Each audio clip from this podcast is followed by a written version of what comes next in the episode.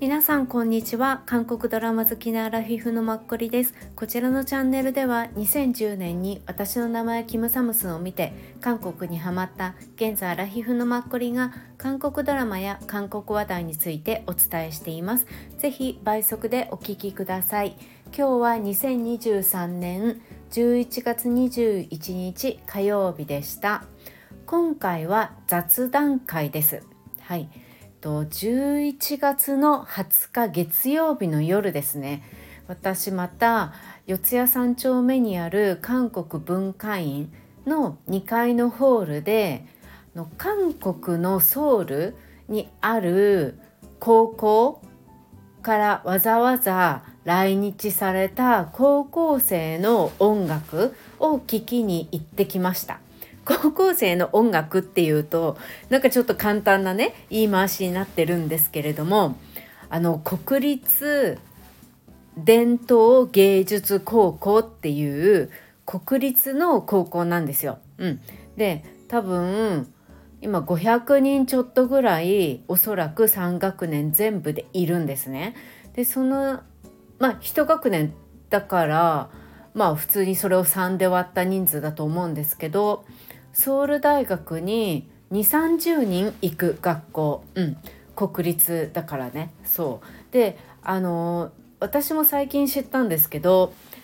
東京まあ日本の場合は東京大学は勉強ですよね。で東京芸術大学っていうところは国立の芸術うん、美術と音楽がありますよね。で韓国の場合にはソウル大学っていう国立の大学一つで、まあ、東大と同じ勉強の方とあと東京芸大と同じ音楽美術、うん、両方入ってるんですね、うん、だからソウル大学の方に音楽っていうのもあるからこちらの国立伝統芸術高校の方たちもソウル大学のその音楽の方に進級される方がとても多いっていうことみたいです。はい、でその方たちの演奏をすいません聞きに行ってきましたなので今日はちょっとその学校の紹介と、まあ、演奏してくださった楽曲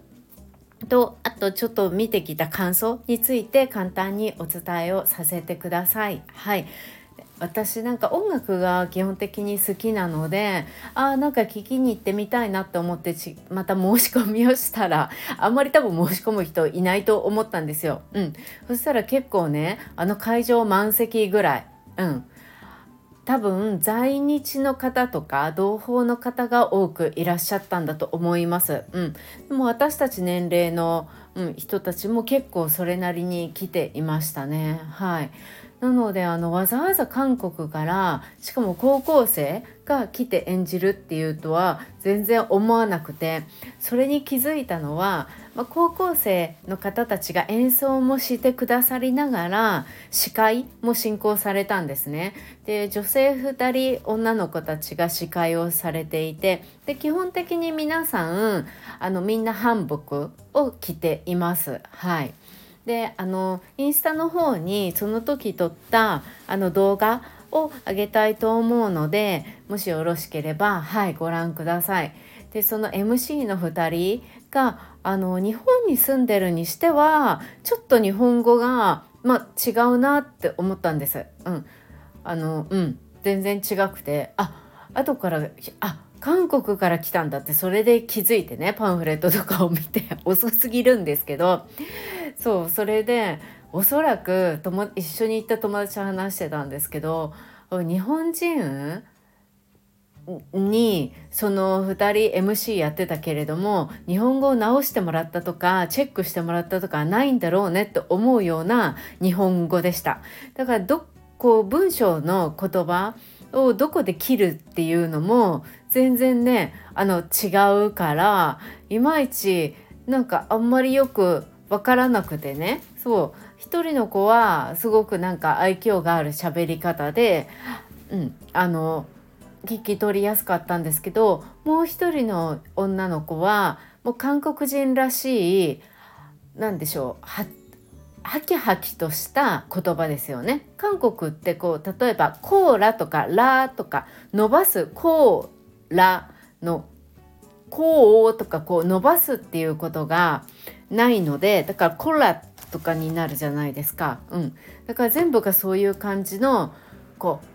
発音発音っていうんですか、うん、そんな感じだったからね。なんか日本語がすごく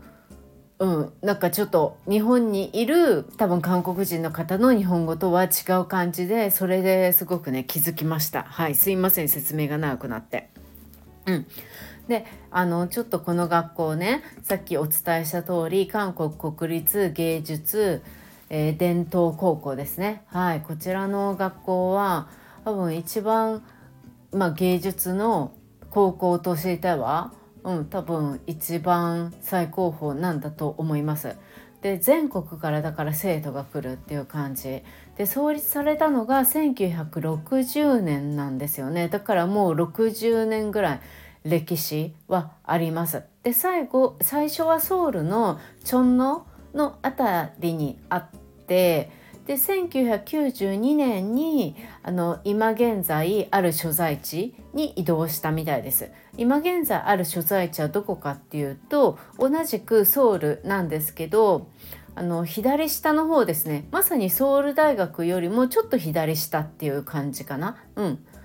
そんな感じ。のところにあるっぽいです。はい、一応地図もねあの住所とか貼っておくのでもしよろしければご確認ください。うん、で2000年にソウル国学芸術学校っていう認可を受けて韓国音楽の、まあ、専攻武道舞踊の専攻音楽演劇専攻などで80人を募集した。で2008年からは国立国学芸術高校の名前となってスタートし現在は武道家音楽演劇家韓国音楽家などに、まあ、トータルで540名が在籍しているっていう感じの学校です。うん、で今回いらっしゃった方たちはその中でもよりすぐりのメンバーっていう感じ。うん、でそのメンバーの楽団の名前がアリラン芸術団っていう、うん、で毎年多分この学校の学生の中からオーディションしてメンバーを選定してるみたいです。うん、で学校自体もやっぱり9割女性みたいで今回もやっぱり本当に女性が多かったですね。男性は多分ね56人だったんじゃないかなと思います全部で20人ぐらいいらしゃったんじゃないかな。はい。一応あのその方たちのねパンフレット顔も全部載ってたんでそれもあのインスタの方に載せておくんでもしよろしければはいご確認ください。でこのアイラン芸術団の方たちっていうのはもうチェコドイツアメリカイタリア日本などの海外公演をはじめピョンチャン冬季オリンピックの開会式および閉幕式にも出演しているっていうほどね韓国を代表する国立芸術音楽団っていう感じですよね。うん、学生の。はい。なので本当に歌もうまかったしあの楽器の演奏も素晴らしかったですよ。うん、すごく良かった。1時間半みっちり休憩なかったんですよ。でその中で全部多分全部楽曲が138か9ぐらいやってくださって多分1人2つぐらい出たかもしれないんだけれどもで1人1個のものもあるけれどもいろんなのをねうまく混ぜ合わせてくださってねもう全然興味深くてあっという間でした。はい、であとやっぱり高校生っていうのは声もまだね澄んでいて高くてね本当に綺麗で、うん、なんか見てても可愛らしいし MC の方たちのね喋り方とかも可愛くて「はいじゃあ皆さん見て見に行きましょうとか言ったりとかして 本当に可愛くてね。そう。こちらにも結構問いかけみたいにあの声かけをくださったからこっち観客の方がみんなで拍手で答えたりとかそうそうでしたねあとやっぱり韓国人のおじさんたちとかおばさんたちとかも、うん、勢いよく返事をしたりしててやっぱ若いパワーっていいよなって、うん、自然と思うような感じでした。はいであの演目なんですけど一応それもちょっとあの載せさせていただこうと思うんです。インスタグラムの方に画像と一緒に。うん。あの本当いろんなね多様なものをやってくださっていてでさっきお伝えした通り女性はみんな韓服みたいなのを着てるんです。もうそれもやっぱり韓国のって色が鮮やかだからね。すごくどれもね良かったですね見ていて。うん。華やかな感じ。うん。でまず最初に3人ぐらいで出てきて1人男性が歌い手でもう1人が太鼓みたいななんか売ってもう1人が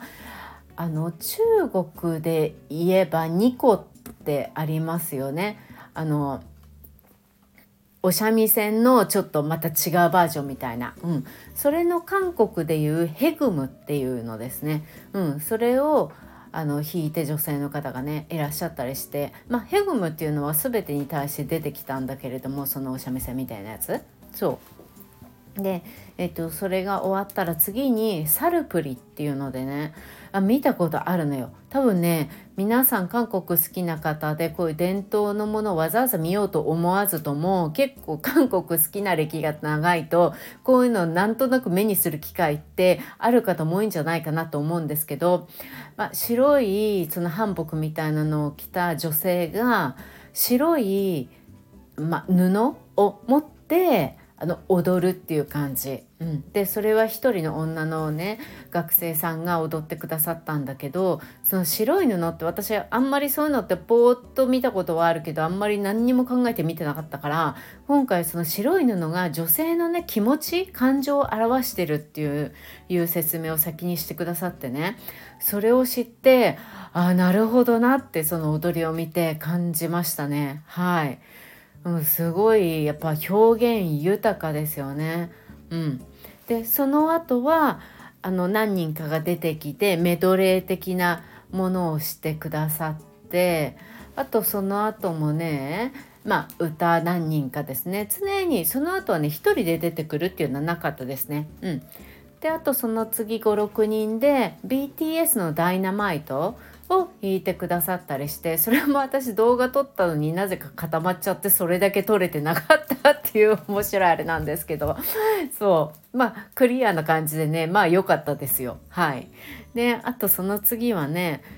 ピマッコル恋歌みたいな。ピマッコルっていう街で芽生えた恋物語の一部っていう。男性女の子と男の子の学生さんが、うん、あの出てねらしてすごいそれも2人ともねほんと上手。なんかさこうトンデモンとかで劇場いろいろあるじゃないですかミュージカル、うん、ああいうところの雰囲気でしたよ。もう完全に。うん、すごいやっぱ韓国人の方って、まあ、日本人もね歌うまい人うまいけどもうさ声量が違うよね、うん、特に彼女彼らはもう専門家だからねより優れられたもう国を代表するメンバーっていう感じなんで、うん、この同じ年代の中でもね韓国の中で。そう。だから本当にお上手でした。うん、でその後もやっぱりいろんなカヤグムとかコムンゴテグムビリヘグムアジェンチャンコとかいろんなあの伝統楽器で演奏してくださったりとか、うん、それがいくつか続いてあとはね女性の方たちがうん6人ぐらいで出てきたのかな結構それもねかっこいい、まあ、衣装を着て左手にね太鼓を持って踊り踊るんですよね。うん、それも軽快でいや結構あれ持ちながら、まあ、お大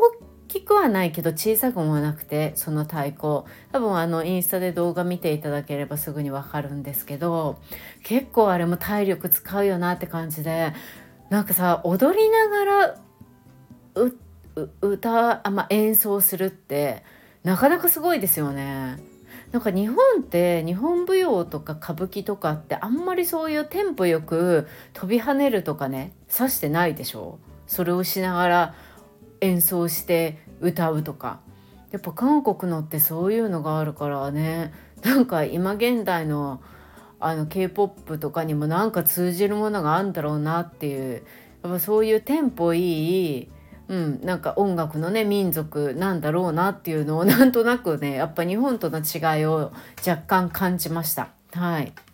で一番最後にはまあアンコールだったのか、うん、なんかアリランをみんな全員出てきて、はい、歌ってくださいました。うん、アリランはあのやっぱり韓国好きで長い方は12回はひょっとしたら耳に挟んだことがあるような、うん、音調だと思うので多分そのインスタであのちょっと見てもらえるとああ確かにこういう曲だったよなって思っていただけるんじゃないかなって思います。うんであの今回さっきお伝えした通りこの学生タウンたち多分日本語ができる方は全くいなくて MC の23人のね女の子が多分今回自分たちがしゃべるっていうことで一生懸命練習してくださったと思うんですね。うん、なのでその彼女たちアリラン全員でやってからそのまま引っ込んで今度は校長先生がねうん、あのおじさんな、うん、670代70代になるのかな70歳ぐらいかな校長先生が出てらして本当はその日全く歌う予定はなかったらしいんですけど「主に」っていう、まあ、お母さん、うん、っていう歌をね歌ってくださってだからあの五条先生が「もう今日はまさか歌うと思わなくて今突然歌うことになったから申し訳ないけど韓服を着てない」ってもともと決まってたらちゃんと清掃してきましたみたいなことをすごくね恐縮して言われていたんです。うん、なので普通にコートを着てね、まあ、お洋服で歌われたんですけどその校長先生もやっぱりすごく有名な方みたいで、まあ、芸術家音楽家でありやっぱ歌手でもあるみたいで、うん、すごいね叫んで歌ってくださってました。そうすごいねいい方でしたよ。でその校長先生は最初「あの今日はありがとうございます」とか「こんばんは」とか「はじめまして」って多分それは直前に覚えたんだと思うんです。で、うん、あの挨拶をしてくださってそこからは韓国語で簡単にご挨拶あのしてくださったんですけどその脇に通訳さんかなって思うような、まあ、女性の方がね出てらしてでもそれは多分あの文化院のまあ、スタッフの方だったのかもしれない韓国人のね。だからその校長先生が韓国語で話したのを私はその女性のね方が、まあ、日本語通訳するのかなって思ったら その方は全く違うことをね日本語で話しててしかもその方はすごく緊張しててだからまあまあ多分それをあれを聞きに行く人は多分韓国語わかる方が多いと思うからで校長先生は普通に挨拶だけだから難しい韓国語を言ってないし私ですら分かるようなねあの挨拶だったんでそう別に通訳は必要なかったけどなんかその2人のね やり取りをなんとなく面白くてはいそうでした。うん、でそうだから校長先生はこういうふうにここまでね来てくださって多分韓国に興味を持って韓国を好きでいてくださってる方たちだと思うからそういう方たちの前でこういうふうにねなんかあのみん、まあ、生徒さんたちが演奏できることっていうのはすごく幸せなことで本当にありがたい。まあ、光栄な機会ですっていうのをすごくね心を込めてお話しくださって結構私その、うん、感動しました。お人柄が現れているような気がして。はい。いう感じ。でそのね校長先生「ありがとうございました」って引っ込んでから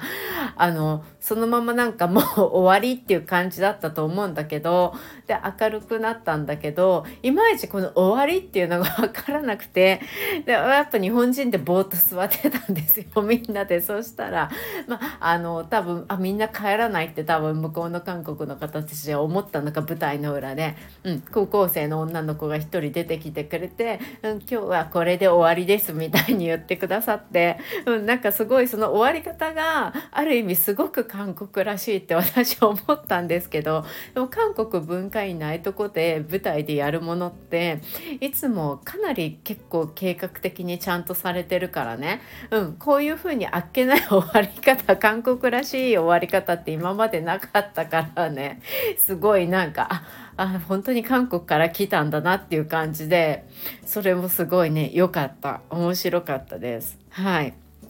もうね若い方たちの本当に歌がうまいし演奏も本当にお上手で一生懸命ね真面目に、うん、演奏してくださってすごい。あとあれだけ多分トータルで来たら二十何人30人弱全部で韓国から来てくださったんでしょうし、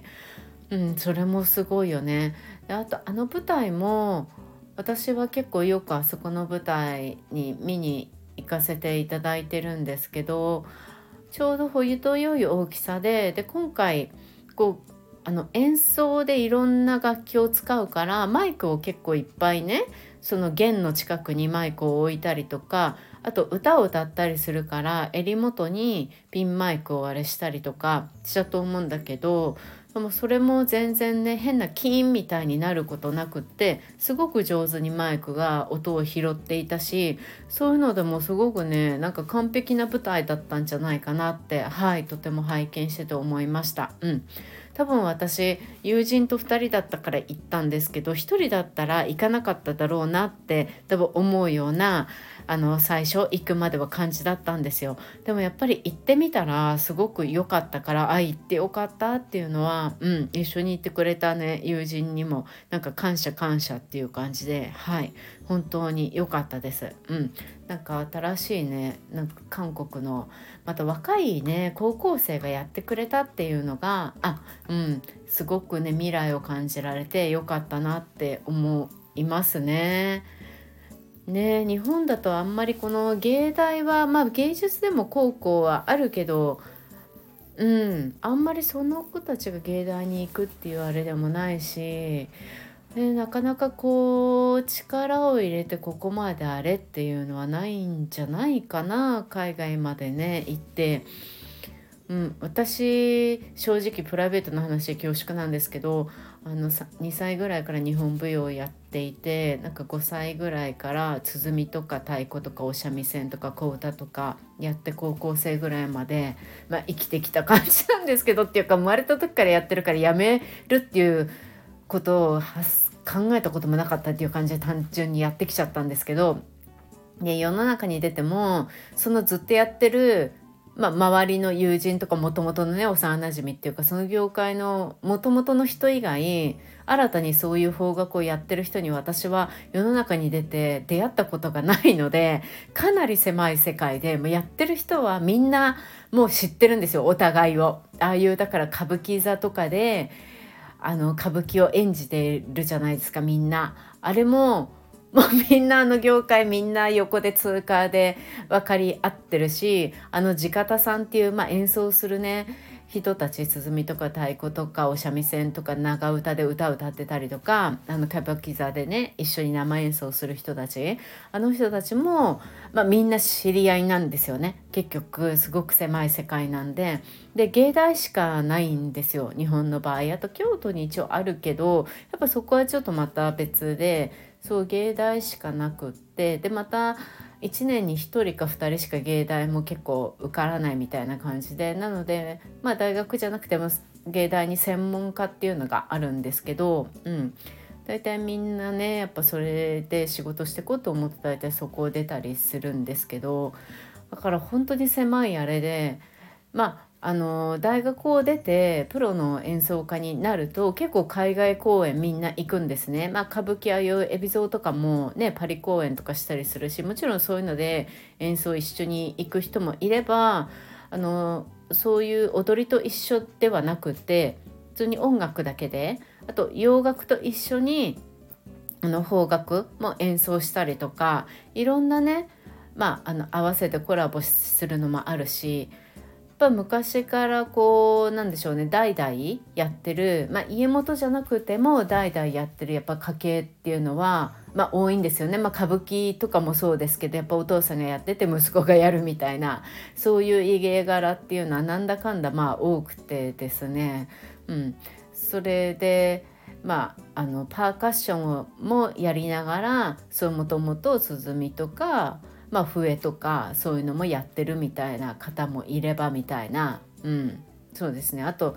昔懐かしい私の世代だとまだ分かっていただける方もアラフィフの方だったらいるかなと思う。あの中村玉緒さんの旦那さんだったの勝慎太郎さんってかなり昔に亡くなられたあの勝新太郎さんもご実家がそういう、まあ、お家なんですよね。で勝新さんのお兄さんとかももうプロの長唄の方で多分私が本当幼稚園ぐらいの舞台の時に多分私の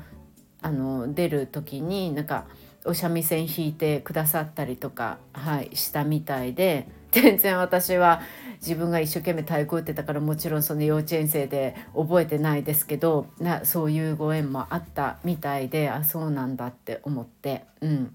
なのでねいろいろまあそういう日本の邦楽はやってる人は少ないけど一応いろんな活動はしてたりするんですよね。うん。ね、でも韓国のねこういうのになると衣装もすごくね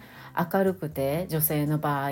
うん、日本のその方角とかだとどうしてもなんか喪服みたいに、まあじょまあ、黒なんですよ。であの歌舞伎座とかはどうしてもあの男性しか地方さん生演奏、うん、あのに出れないのでどうしても女性でね方角でプロになると教えるっていう立場とかになるんですよね。うん、で私はあんまり教えるっていうことがそんなに私は好きでも何でもなかったんで、まあ、それで食べていこうっていうのは考えてもいなかったしだからあんまり、まあ、その道に進まなかったんですけど、うん、なのでそうなるとはもう表にあんまり出ることがないので、うん、女性の場合黒い着物、うん、みんなお揃いのとかいろいろそういう感じになるので韓国のこういう反復みたいにね鮮やかな色合いとか全然ないんですけどそうだからその辺もね日本と韓国のこの文化のまあいろいろ違いはありますよね。すごく近い国で似てる外見も一見似てるけど本当に全然違うっていうのをね改めて感じました。はい。皆さんまたなんかこういう聞ける機会があれあってなんか今日音楽好きな方とかいらしたら、うん、ぜひあの聞いてみていただいてもいいんじゃないかなっていうのははい思いました。うん。すいません。今日は全然違うお話になりましたがはい。興味をもしお持ちいただければインスタグラムの方にあの2つぐらいて投稿しようと思っていますので一応演目とあとその動画ですのでね演奏の。一応あの動画撮って大丈夫っていう全然写真 OK っていう感じだったのではい私ちょっと一番端っこの方に座っちゃったんですけど前の方の。うん。一応あのよろしければ、はい、動画聞いてみてください。はい。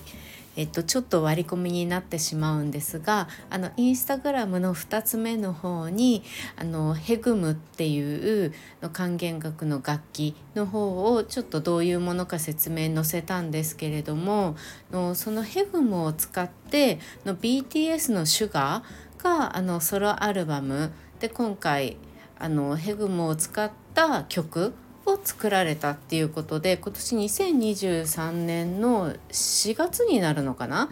うん、にあの出したアルバムのタイトル曲で「ヘグム」っていうね、うん、名前の曲があるみたいで一応それ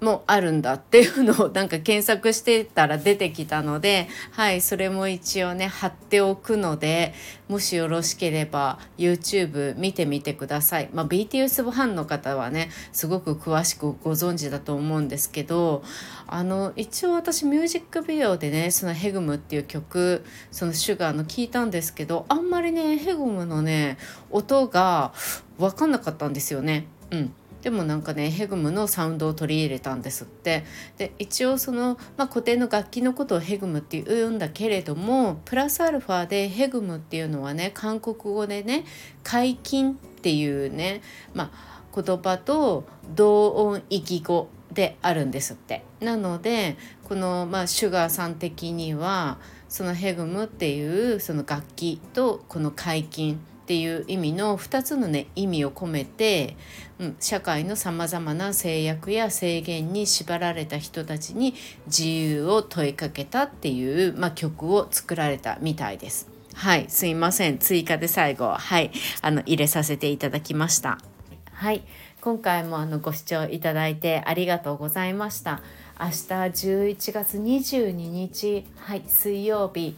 皆さんにとって良い一日になることを願っております。はい、今回もありがとうございました。またよろしくお願いします。